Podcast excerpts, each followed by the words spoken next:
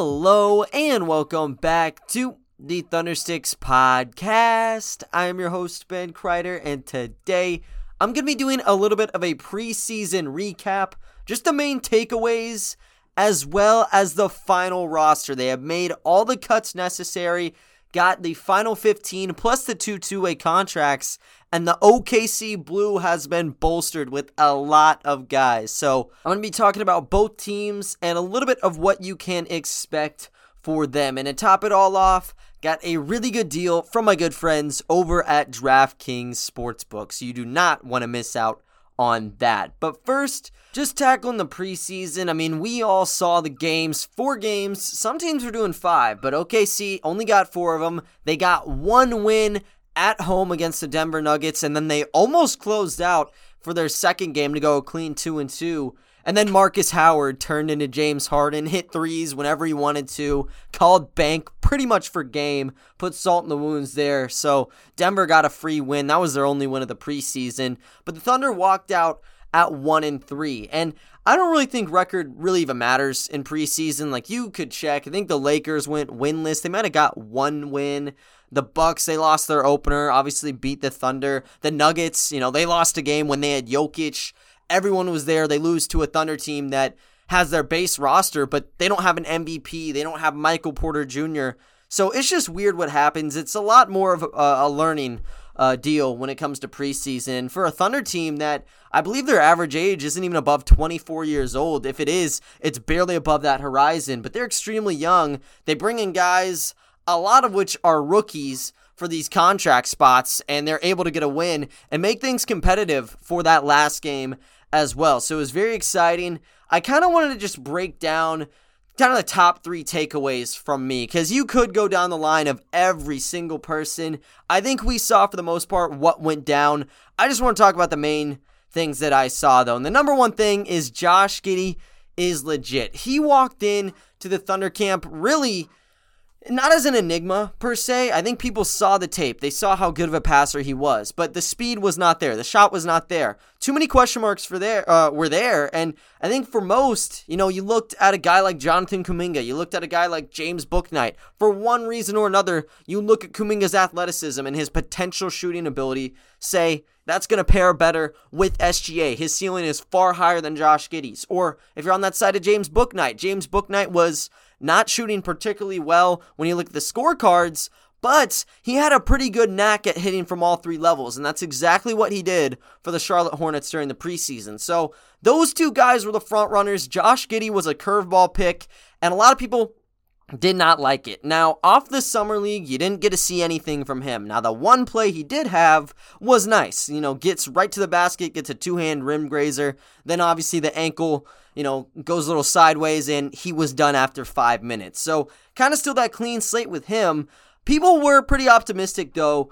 I don't think you could have expected what he did across those 4 games. He went out there I think he was the best player. He was better than SGA, I would say, by numbers and then just by his role on the team. Like he was the orchestrator, averaged 13 and a half points, 7 rebounds and 5 assists playing 29 minutes a game, and he did everything he needed to. Even when it came to shot making, shot 52%, and then the big one was shooting 40% from 3. And the clip is not there, right? He was only out there taking two and a half a game. So that's what, 10 threes, shot four of 10 through four games. But when he was left wide open, looked like he was pretty confident. We didn't get to see many uh, contested three point shots. We saw some contested mid ranges where he took it off the dribble and he made people pay. There was one at the BOK Center that was legit 21 foot shot just right in the face of his defender and that wasn't even his big deal. The big deal wasn't the offensive side, him hitting those shots. Now, yes, that was a big breakthrough. That was the biggest question mark. But also the ability for him to get inside. And a lot of his inside work, at least when I first looked at the tape and when I saw him, I mean, he's not very fast. I didn't think he'd be able to take someone one on one at the NBA ranks, at least right now. If that were to happen on a consistent basis, I would have been astonished. But he was doing it in the preseason, and he didn't even need screens some of those times. I thought that he would be an effective pick and roll player, but he would need a high ball screen.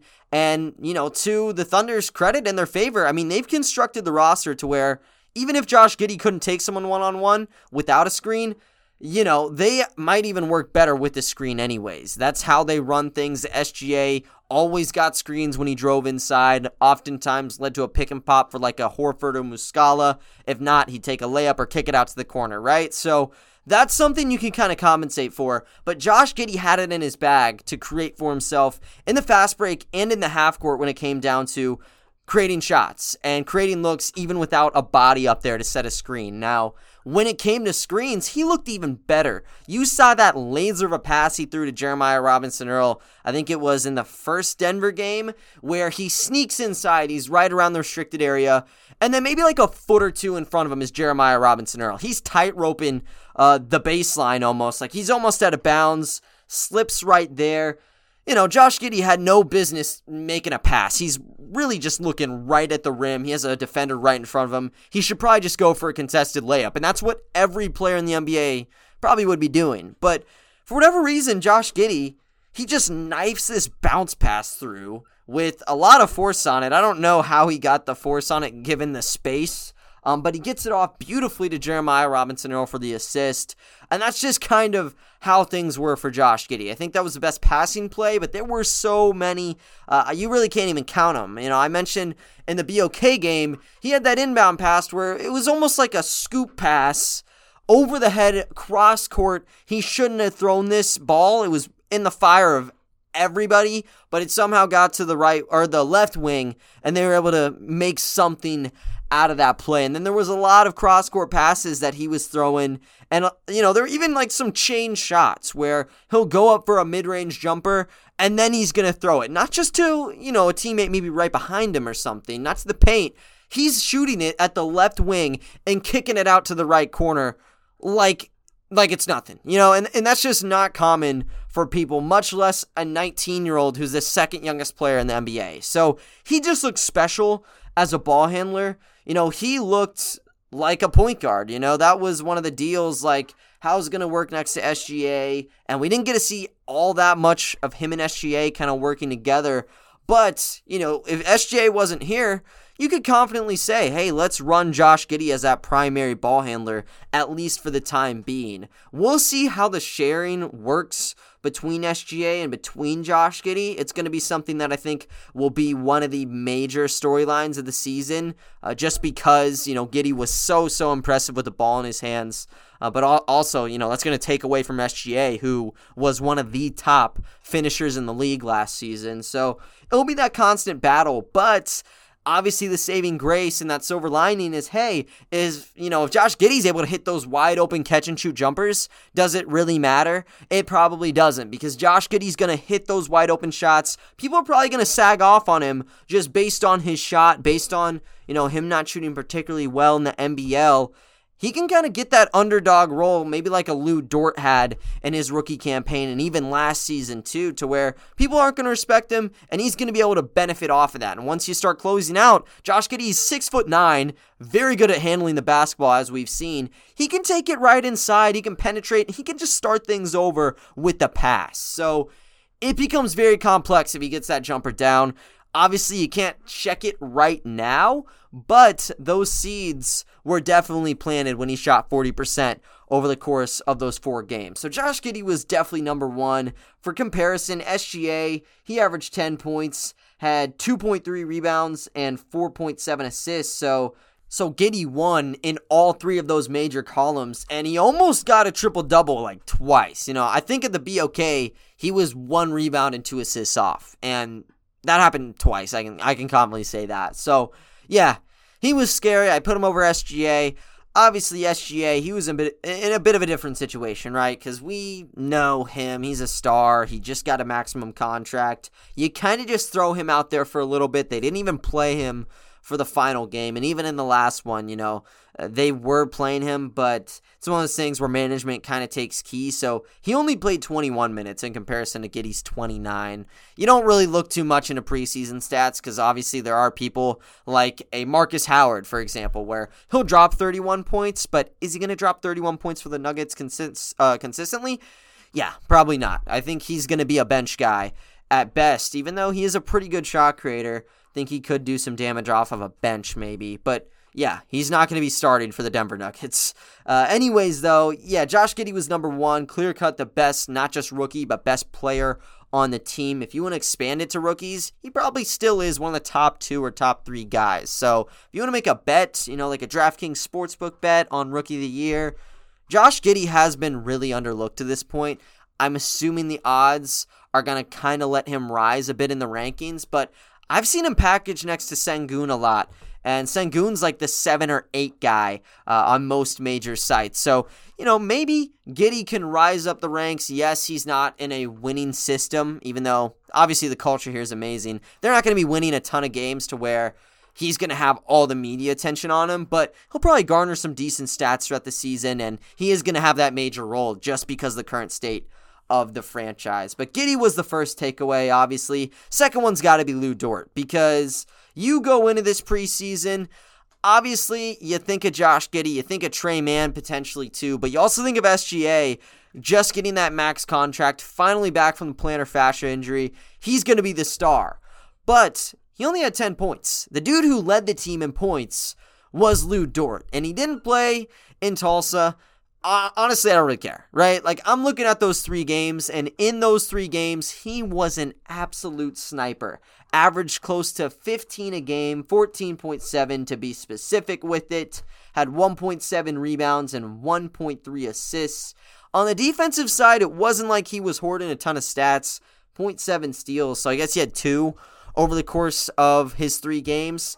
But the big impact was on offense, uh, clearly. And this is a main deal, and this is why I want to highlight it because you need to have off ball threats for this to work out. You can't have Josh Giddey, who we still don't know about, uh, being one of the main ball handlers and just have guys that can't shoot around him, right? Like that's why they got Jeremiah Robinson Earl. That's why Isaiah Roby's kind of in the mix too as a center. They want to have a stretch four. They want to have the stretch fives. They want to have those playmakers. But to make it all work, you have to be able to be perimeter threats as well. And once you start stacking the team with maybe two different guys who can't shoot in a starting lineup, it's all going to start falling apart because then you see teams making adjustments. That's when SGA gets doubled. That's when Giddey is left wide open. A Bazley if he's not feeling it. And that's when problems are created. That's when runs are created on the opposite side. And that's ultimately how you start losing these games. So you need to have the consistent three point shooters. Lu Dort turned into one last year. Shot like 34%, shooting like five, six threes a game. I think he was either first or second in terms of three points, uh, three point shots attempted per game. But he goes into this one and he's the clear cut number one guy from downtown. Averaged 5.3 attempts a game and shot 62.5%. So just doing a little bit of mental math here, I believe that is what, 10 out of 16? that he shot over the course of those ones. And those are shots that are coming off of just face up looks. The majority of them, I'd say, came off of just face up looks. Like, not a ton of contests, just him lingering around the corner of the wing and just reaping the rewards of amazing passes from the guards because there were some great passes to be shared around and i think the bucks one was the major example of this has 15 points in that first quarter finishes with uh, 19 by halftime then he gets clocked out but I mean, that was serious business. That's where he's shooting four of four, where everyone's sagging off on him. He's just hitting them swoosh after swoosh. Like it, it looks identical. The shots look the same. You compare them, that's going to be in a YouTube compilation of just like identical plays in the NBA. You see people get picked up at the same time. Look at Lu Dort's jumper in that Milwaukee Bucks game because it was that consistent. It was consistent the entire way for his preseason, and I think it's going to continue once we start going into the regular season as well. And that's scary because we saw at the end of the season, Lu Dort is not just a guy who's going to stand around at the perimeter. He's a guy who's going to get down and dirty. He's looking to penetrate and he's going to take some contact and still score around the basket. If you're trying to sag off on him, that's fine. He's going to take the three point shot. And what we know now, I'm going to say it's going to go in. But if you start getting close, if you have to try to close out on him, he sees you doing that, he can just step right around you. He's not the fastest guy, but he's sure as hell strong. He's going to get around you, kind of muscle you, maybe back you down from behind, and then create a really good look around the basket. And because of his frame, he's able to go up against those centers on offense and on defense, and it can draw some fouls in the process to where he gets to the charity stripe. And with that new and improved jumper of his, you know, the free throws are going to probably go in at a pretty good clip as well. So he's turned into that three level scorer. It's been an evolving story for the last year, but this is just proof that the product we saw last season was not a fluke at all. So I'm pretty confident in Lu Dort's scoring ability. He averaged 14 a game last year, which I believe was second only behind SGA's like 23.7. So, yeah, he was one of the top dogs last year, and I expect it to carry on. and that's that's huge because, like I said, you're going to need some shooters, and Lu Dort definitely is one of them. Going beyond just the individual things, though, I want to talk about the storylines and I want to talk about maybe the concerns we're going to maybe talk about a little bit more than other things, right? And one of them I kind of talked about the SGA Josh Giddey deal, where I think they're going to be forced to coexist. Like, even if Josh Giddey can't shoot and there are problems there, Mark Daigneault's not going to like relegate him to the bench, or at least he shouldn't. Maybe for like a couple games, sure, but I think they're just going to have to learn together because obviously SGA, he is that cornerstone, but Josh Giddey could be one of them because uh, he's a very special player.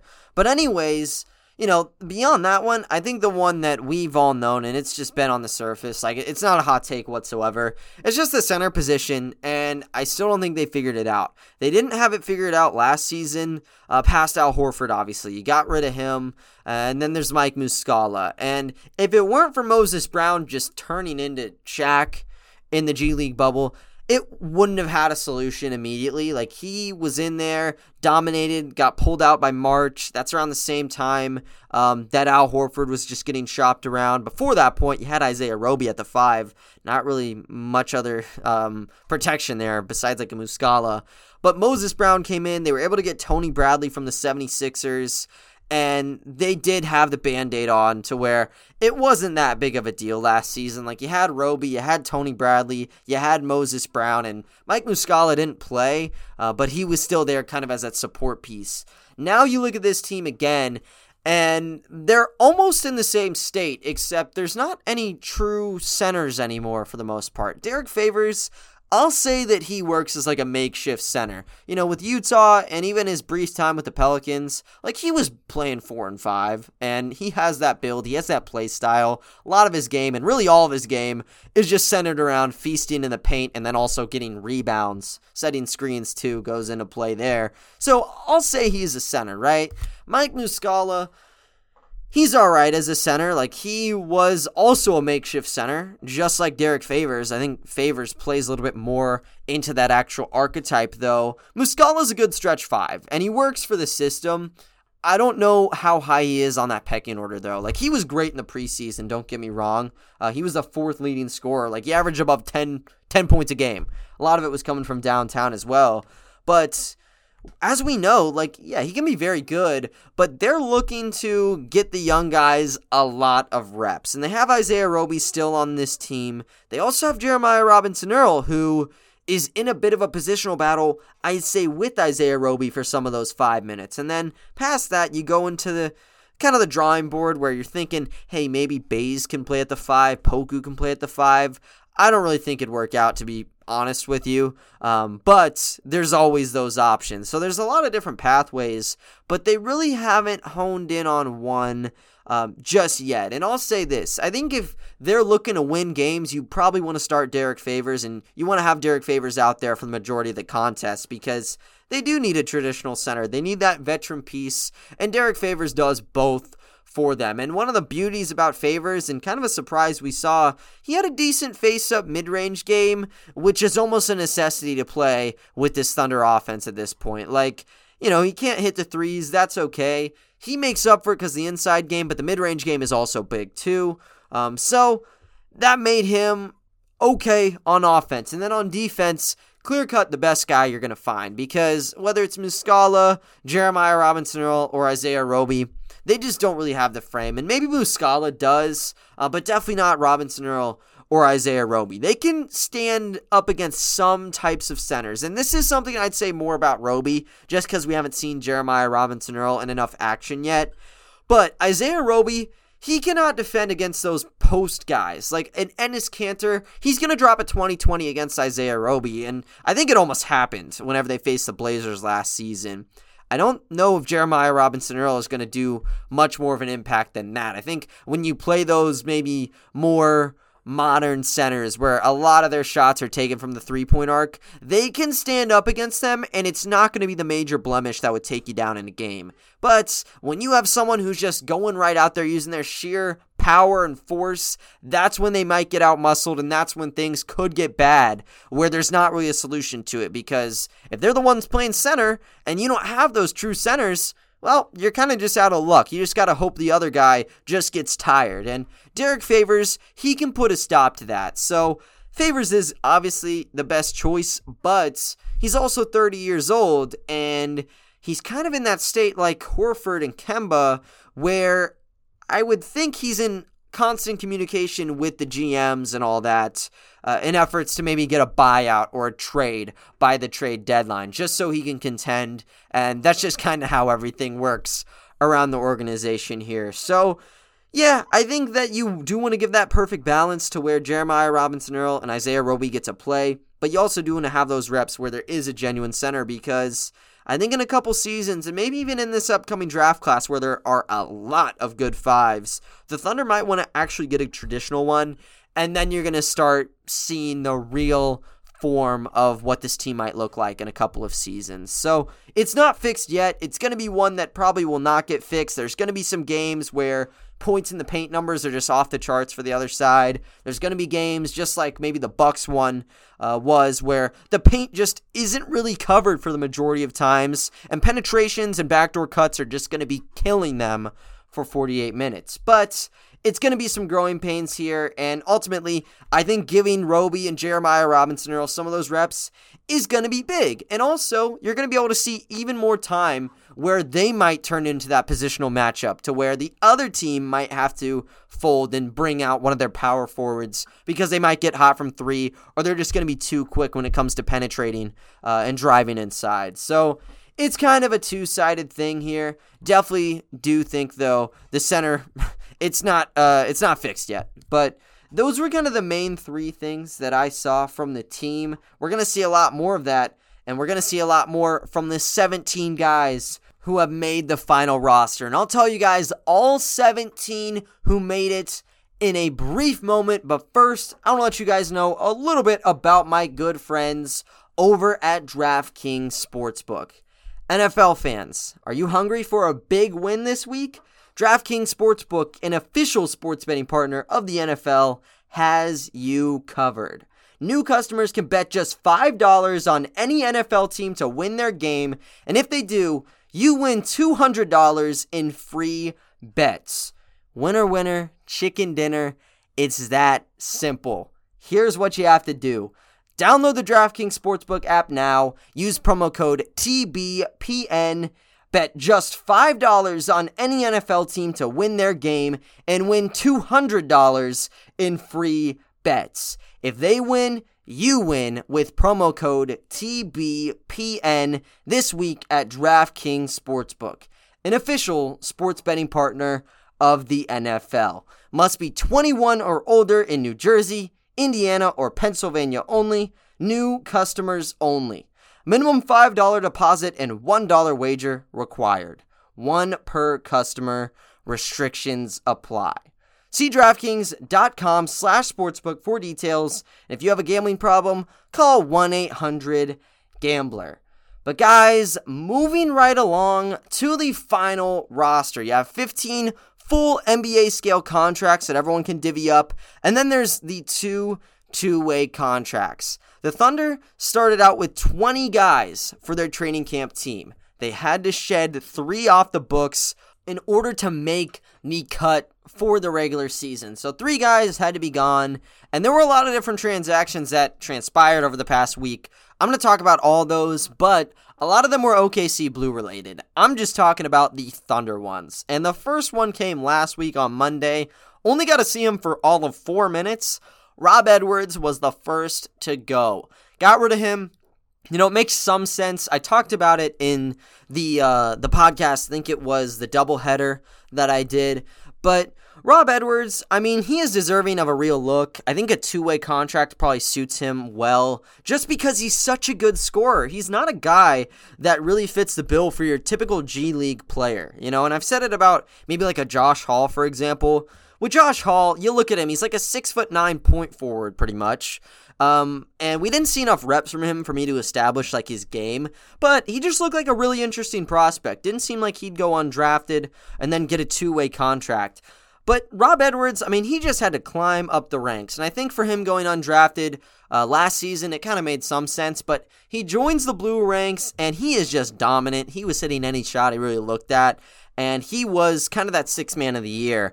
Uh, I could say that pretty confidently. Like, he was not missing shots all that often. And, you know, by the end of it, it seemed like he had to get a contract from somebody. He did not get one after the G League bubble, just kind of didn't sit around. I mean, he was out there training, and it paid off because he joins the Summer League team for the Thunder, and he's like the leading scorer almost. He had two 23 point outings. That was the highest that you saw from anybody on the roster, and he does it twice, which is pretty damn remarkable. Uh, and then in that finale, like, that third quarter, he looked like an all star. He looked like Marcus Howard did this week. Like, where, you know, he just strolls up, he's clearing the court, he's getting the ball, and he's just putting in work. Didn't matter if it was a three, a mid range, or a layup, he was hitting it. So he's a very good three level scorer, uh, but they already had like 10 guards, and he's 24. So I don't know if the minutes would have been there for Rob. And yeah, they had to cut him. I wish he was there for the final games, though. Would have loved to see Rob Edwards playing in person. But after that, you kind of just had that resting period where you played the Nuggets two times and you were able to learn a little bit more about this team. And the cuts then came soon after. You had that Nuggets game, the final, uh, where they lost in the heartbreaker. And then DJ Wilson was cut. And with DJ, I don't think he was performing that well in his minutes, but you got to keep in mind, like, he wasn't getting many shots. And the same goes with Rob Edwards. Everyone who got cut, for the most part, didn't get uh, a fair shot, I would say. But with DJ Wilson, at least he broke double double digits in the minutes column. Like he averaged 20 or he averaged 12.5 minutes across two games. He just didn't really have any remarkable plays. Like when you look at it, I think his best play was probably a post move that he made in the final Nuggets game. This was in like crunch time. This is do or die and he gets right around the basket. He's posting up kind of a smaller defender, but he just makes a beautiful post spin, and he looks to make like an up and under move, but he just fumbles the ball and it goes out of bounds. Now, the setup was great, final result was pretty bad, and I think that kind of tells you the story. Like, he had the opportunities, he had the shots, but they just were not going in for him. And when you don't play enough, you know, you get a couple bad breaks and you get a bad conclusion, you get that bad rap on you. Um, but you know, maybe he gets another shot. I don't know if it's with the blue, with somebody else. He just needed to prove that he was a stretch big. And to be fair, I don't really think we got to see much of it from him. He shot one of five from distance, and that was about it. He could have done better in the final game, but, you know, I do think you look at more of like the training camp practices and making decisions like that. But I'd say that was an obvious option. I didn't think DJ was going to make the team. I think Rob Edwards also was in that same boat. But then you got down to 16 NBA standard contracts, and you got in this little battle. This is something that I talked about on the site. This is also something that I've talked about on the pod.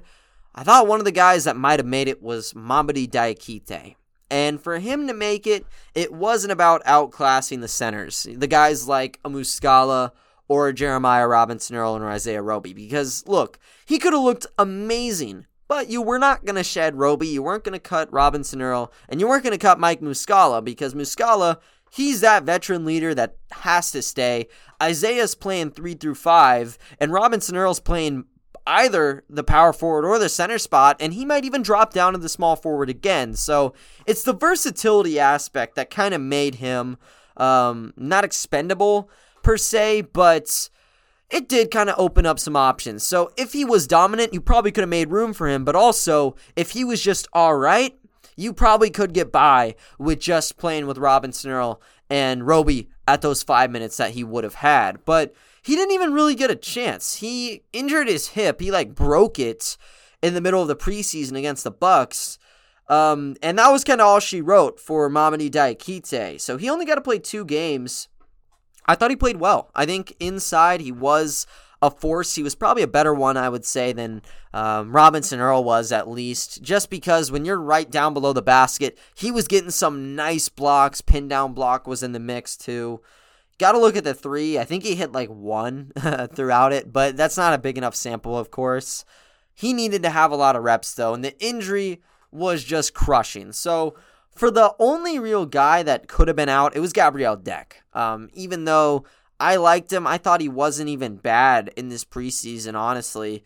But it would have just been because, hey, you know, you can make you can make guys like Roby and Robinson Earl dip to the three and the four, and then Deck he is expendable just like Mamadi could have been. They opted to get rid of Mamadi Diakite, and it does stink a little bit because I do think he would be an alright role player, especially for a team like this where they are looking to get more of the more uh, athletic bigs, and he definitely is one of them. But he broke his hip. Like, that's going to take him out for a while. And I almost think it'd be better to waive him and then keep him on the blue roster. Maybe you end up upgrading a guy or someone is traded at the deadline. Then there's the open roster space. You bring on Mamadi for the 15 man roster, and hopefully he's at a point where health wise he's good to go or he's pretty close. Um, because, you know, breaking your hip, that's going to take you out for a decent amount of play.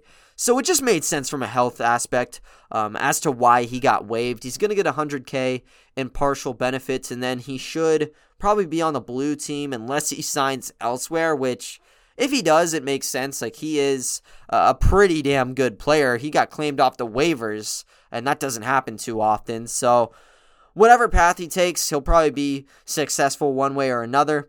It was kind of expected that he would be the final guy, though. So that brings you to the final 17. And I'm just going to go position by position here. So at point guard, you have SGA, there's Ty Jerome, there's Tre Mann. You can throw Teo in that category, maybe Vit Krejci as well, but they are definitely stacked in that position. So that's why guys like Rob Edwards, for example, didn't really have a major shot of making the team, but he still got good reps in regardless. So you are just really stacked there, like I said. And then at the shooting guard spot, I'm putting Josh Giddey here just because that's where he's played at least most of the preseason. And then Aaron Wiggins is also in that category. So between the point guard and the shooting guard spot, you already have seven different names, and you can really stretch it out if you want to. Like I've said 10 before. You know, if you look at the secondary positions, it's going to go up to 10, but that just kind of tells you how many different positions this Thunder team can play. But moving on to the three, you have Lu Dort, Kenrich Williams, and Gabriel Deck. Also have to keep in mind Paul Watson Jr., who is a another wing that can maybe slide down to the two as well. So that's what you're looking at there. And then at the front court positions, at power forward, you have Bazley, Pokusevski, Mike Muscala. At the center, you have Derrick Favors, Jeremiah Robinson Earl, and Isaiah Roby. So the clean cut mix, if you're trying to make it three all the way, you know, first three, uh, first string, second string, third string for all five positions. You probably do SGA, Jerome, and Mann at the point guard spot. It's going to be tricky in terms of where Mann, Jerome, and Teo kind of fit in on the bench. But that's where I have it. I think of the two, you look at Giddey, Maledon, and Vit Krejci as kind of that dark horse candidate. I'll be talking about him in the near future. At the three, you know Dort's taking 30 minutes a game. Kenrich Williams, we didn't see him in the preseason, but I think it's pretty obvious he will have a, a place on this team. Daigneault's mentioned it, like Kenrich potentially being a leader. I think Kenrich probably wants to stay on the roster. He could have left, um, I think, during the trade deadline. Didn't. I think he'll have another strong season in him. And then you have Deck, of course, who he just did a little bit of everything, I'd say, in this preseason. He did have some mishaps with the basketball, but that's why he's the third string. At power forward, you have Bays and Poku. They're still going to have that butting of heads, maybe, in terms of minutes. Daigneault's talked about Poku being that six man type of player. He did get a start last season. I don't think he got the starting bid in any of these preseason games, even in the BOK Center. And then Mike Muscala, he can play the four or the five. You just kind of place him wherever. And he's going to get you three point shots, which is big on a team like this one. At center, I just put Favors because I would assume that'd be their starting guy. He's talked about how um, they want the position to be fluid, so there's not going to be a set center for every single game, which I think is pretty cool, but I'll just put him there. Then you have Robinson Earl and Isaiah Roby. So that's the starting five. Um, I think the starting five is probably SGA, Giddey, Dort, Bays, and Favors, and then you have the entire bench. A lot of young players with just a ton of potential. You got to look at Giddey and SGA, obviously, as that first priority, making sure that they work out together. Look at Poku and Bays. Hopefully, Poku has that major spike. Darius Bazley kind of had that up and down preseason, but oh my goodness, when he was on, he was on. He looked great against the Denver Nuggets. And then Tre Mann, too. I mean, we saw, I think, two step back threes go in for him. Not a lot of passing, a lot of shots inside uh, in Vegas, and then also in the preseason games as well. And then you got Jerome and Maledon. You also have Vit Krejci, who, like I said, kind of is that dark horse candidate. We'll probably see him with the OKC Blue to begin things, but he might be able to climb up and take minutes when you get to the actual games, um, NBA games. And then Wiggins, too, almost, because we saw him. He was one of the better guys for the preseason team, and he looks NBA ready to me.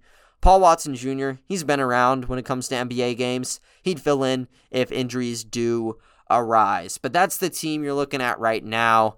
In terms of projected wins, I'll also be talking about that a little bit later. But uh, most sites, and I'm talking every site really, have the Thunder ranked dead last in standings currently because they're young and because they do have some positional struggles, particularly when you hone in at the five spot. Five spot should not be an issue with the OKC Blue. They had Yurtseven, they had Moses Brown last year. Both of them are gone, but they did make some roster moves to kind of bolster up the five and bolster up the entire team, which was pretty good. So there were so many different moves that were made. That's why Rob Edwards was waived. So you could pick up guys like Jalen Hoard and Melvin Frazier Jr. And then you had the second domino in DJ Wilson to where now you have two different spots. You can sign people on Exhibit 10s, waive them in like 12 hours, and then they're on the G League team and you're good to go. So when you check the team right now and who they have rights to, there's a total of nine different players. And I will say, you're going to need to put some asterisks on this. This is just who they have rights to. So if they want to play G League basketball, the OKC Thunder get first dibs. And because of these deals, they probably are going to be playing for the OKC Blue. And the first one is Rob Edwards because he was waived during the preseason. This is kind of your star. This is the guy who last season uh, really was one of the top dogs, and he's kind of the best remnant that you're going to have from that 2020 21 team. Jalen Hoard is another one. Now, you got to keep in mind for Hoard's season last year. He wasn't a starter. He was playing behind Aleksej Pokusevski for most of the season, but he was a very good impact player. That's why he got the two way contract. Did pretty well with that two way contract, and I think he'd be deserving of a two way contract right now. Same goes with Edwards. So you have two returning pieces who are very, very solid. You love Jalen Hoard as a finisher. On defense, he brings a little bit of versatility in terms of positions. Hope that three kind of forms, though, over the year. That is the reason that he's probably not on a two way contract right now. Another guy who is back, who was signed right after Hoard, is Melvin Frazier Jr., and I also talked about him in the doubleheader pod. This is one that's a bit more puzzling. I think with Edwards and Hoard, it makes a bit more sense. Now, do I think there are better opportunities based on their position elsewhere? Definitely, but I think under Grant Gibbs, they were utilized pretty well. Melvin Frazier Jr., he just didn't get uh, near as much time as I thought he would. And he went in as one of the guys I thought would be a star. I wasn't looking at Rob Edwards or Jalen Hoard, to be honest. I was looking at Poku, I was looking at Ty Jerome, and I was looking at Melvin Frazier to make a major, major impact because Melvin Frazier has been a star in the G League. Whenever he got drafted by the Orlando Magic, they stashed him. Even though they drafted him early second round, they didn't want to play him above guys like Jonathan Simmons. So he had to play with the Lakeland Magic. He was dropping like 18, 19, 20 points per game. and he was known as a defensive player prior to that point. So he was getting a lot of steals. He was looking like a two way beast. And when he got waived by the Magic and when the Blue picked him up last season, I was stoked. I genuinely thought that when he got signed to his uh, Exhibit 10 last year, he'd be on the 15 man roster because he did check a lot of what Presti has been looking for in terms of someone who can hit threes, but also on the other end is just very proficient in guarding the two and the three. They've got a lot of them now. Paul Watson Jr. is going to be that. Aaron Wiggins is going to be that. Um, but you get another one back in Melvin Frazier Jr., and he really was never able to settle. I would say, with this team. He played 12 out of the 15 games, but he wasn't starting, averaged a little bit over 20 minutes a game and just the point spread was not there. I think that when he was playing with Lakeland, he was more of that focal point. He had the ball in his hands a lot. Uh, whereas with the Blue last season, he was more of someone who played in the shadows. He was someone that kind of worked off of the other guys, and he didn't get as many looks as probably he was accustomed to. Averaged 6.8 points per game, had 3.4 rebounds, 1.8 assists, had 1.1 steals though, uh, which was kind of his strong suit coming out of Tulane, and then Wall with the Magic's development system as well. I really like his game. Uh, it just didn't really click at all with the Blue last season, and I'm not gonna hold out hope. I think that if he gets minutes, he will be very dominant.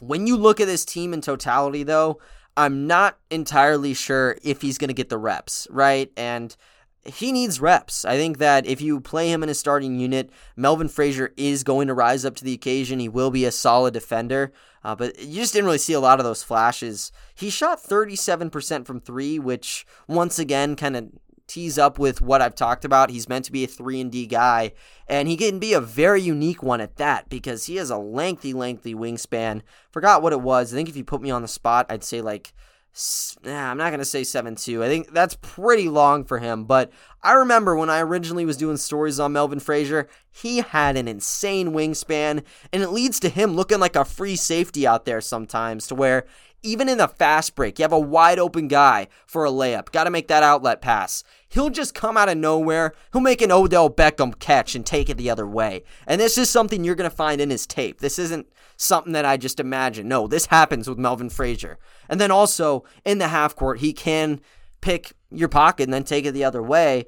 Uh, but like I said, it just was not there all that often because he was on the bench and he wasn't a primary uh, scoring option with the team. But I do think he's very good. Same goes with Scotty Hopson. And I wasn't following the Blue near as much as I am now when Scotty was on the team, but Scotty Hopson was one of the stars when you were looking at the OKC Blue just a couple seasons ago. And before this, or I guess before he decided to sign this contract with the team again, he was playing overseas, was pretty solid, um, but he's making a new stint yet again. This is a six foot seven wing. You probably want to place him more at the small forward, just based off of um, off of the height there, and you already are kind of loaded at the position. But he's just been a constant factor in the G League. Played with the OKC Blue for two seasons. In the first one, averaged 17 points per game, and two seasons ago, dropped 18 points per game with three rebounds and 3.7 assists.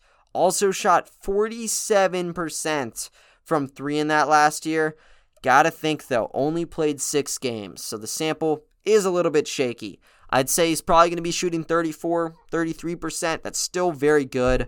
Got to look at where he is on this depth chart, though. And for Hopson, I would think that he joined this team thinking it's a starting gig because he is very good. Even before playing with the Blue, he played in the G League in 2014. Like he he's a vet, uh, and he was still great.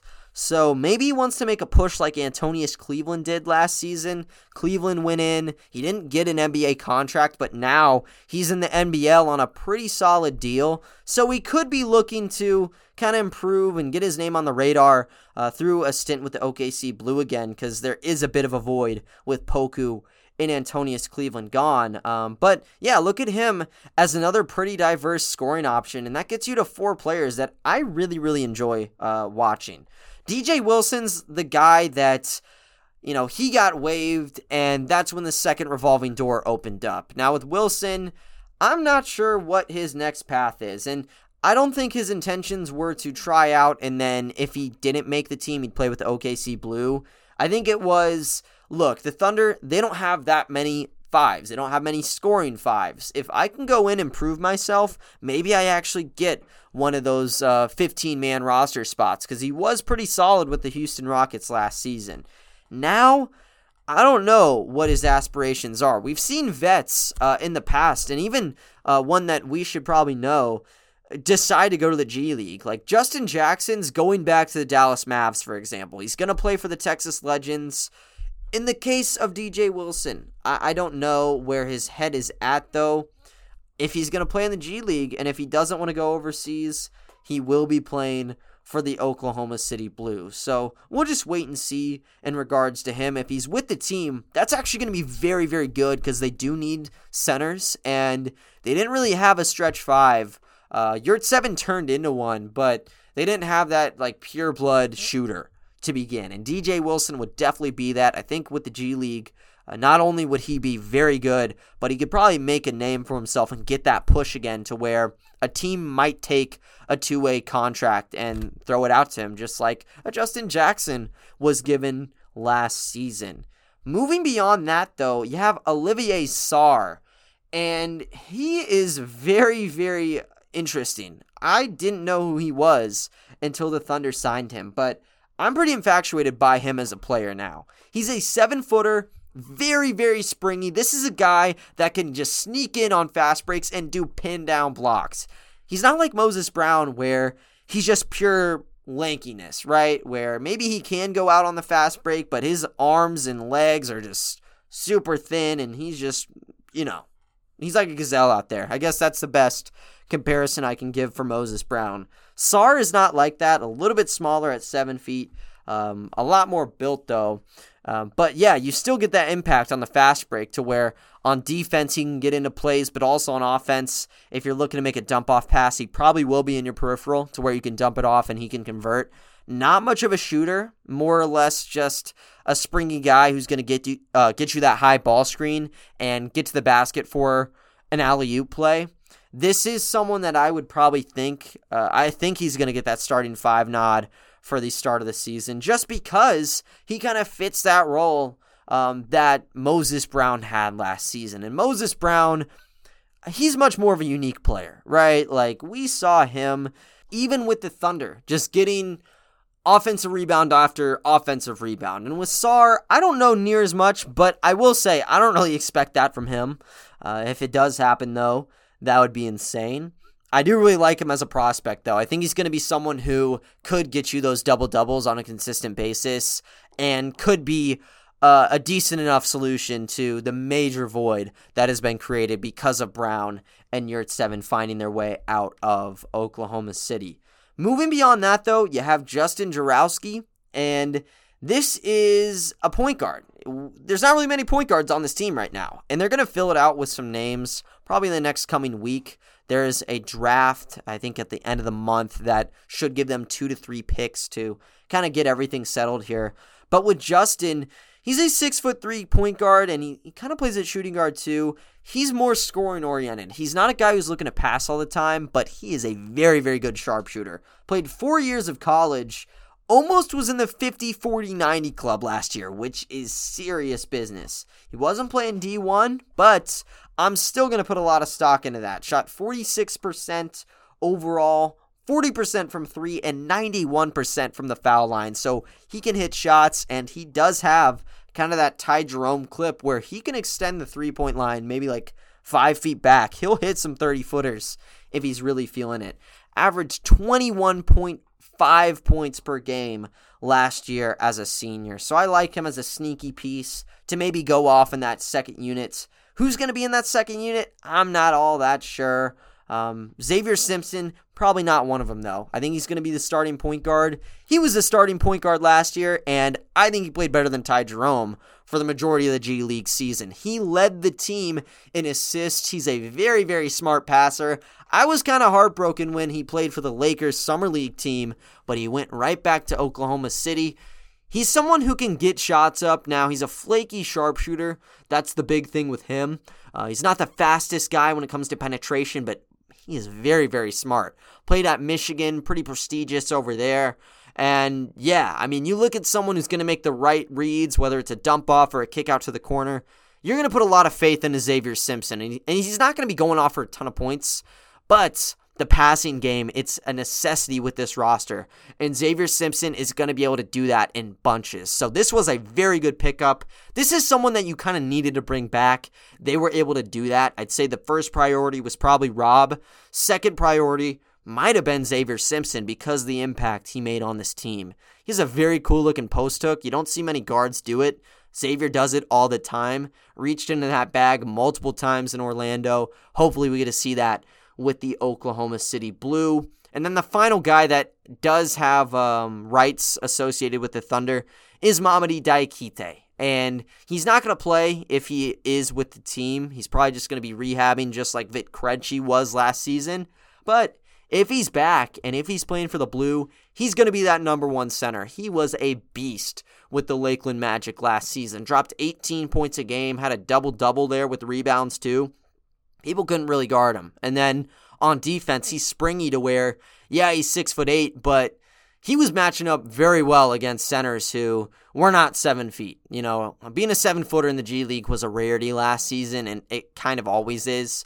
So Mamadi, he was a normal height for a center. So that's going to give you kind of a rotation where you have Simpson in addition to Jaworski at point guard. Shooting guard, you have Wiggins and Edwards. I don't know what's going to happen with Aaron Wiggins uh, and Paul Watson Jr., to be honest. I think they're going to be bouncing up and down between the two to where Edwards gets a lot of starting nods, but I don't know day one.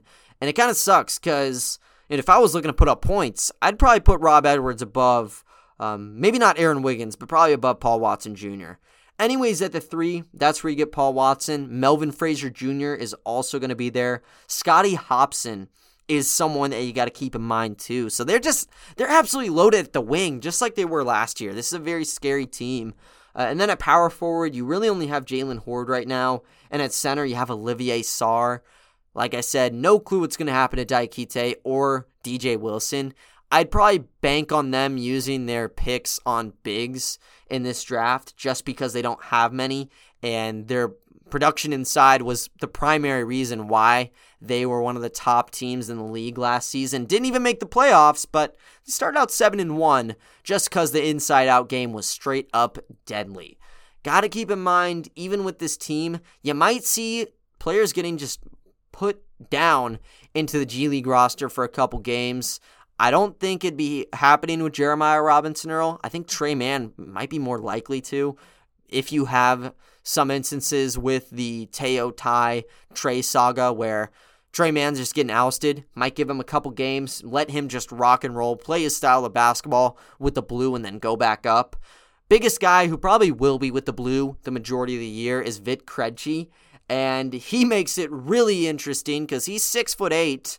This is a player who I have thought highly of since the beginning. When he got drafted 37th, I didn't care about the torn ACL. I looked at his highlights, and his highlights do not reflect a second round pick. This is a guy who, if he's fully recovered from this ACL injury, is going to bring you kind of the G League version of what we're seeing right now with someone like Giddey. And you know, it's it's not going to be as crazy when it comes to passes, but he makes very cool passes when it comes to driving inside. Doesn't have the elite speed, doesn't have the elite handle, but he's able to get right to where he wants to, finds his spots.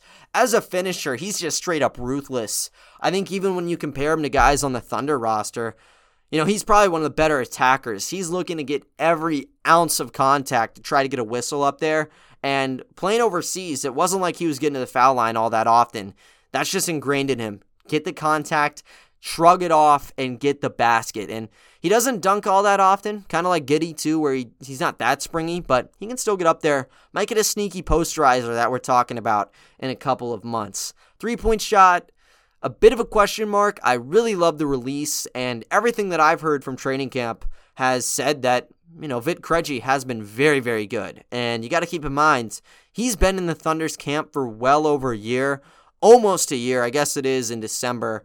But yeah, I have high expectations for him. He might be on that 15 man roster. They had to bring him on um, one of those standard ones in order to keep him around, and it was a very good decision to do so. I think he's probably starting out with the blue, but he might find his way on the Thunder roster and make an impact. That's going to round it out for the blue, though. That's what, 11, maybe even 12 guys if everyone I listed will be on the team. They're going to have that G League draft, like I said, though. I'll keep you guys posted on that, and I'll probably get you guys updates on the games as well. Guys, make sure to tell me how you would like the G League games uh, recorded. I know last season I gave it every single day in addition to the Thunder ones. It kind of helped and it was pretty easy because there were only 15 games, but their schedule is a lot bulkier this year. So maybe like once a week, I talk about the G League. That could be something if you don't want to hear that content every single day because it is going to be spanning over uh, multiple months, not just like one little hoop circuit in the middle of February, which was awesome, but you know, we're not getting it a second time. Just let me know though. You guys can tell me on my Twitter, or you can go to the pod's Twitter at ThunderstickPod. Anyways, though, guys, that is going to wrap things up for today's episode. Thank you all for listening, and I will talk to you all next time. See ya.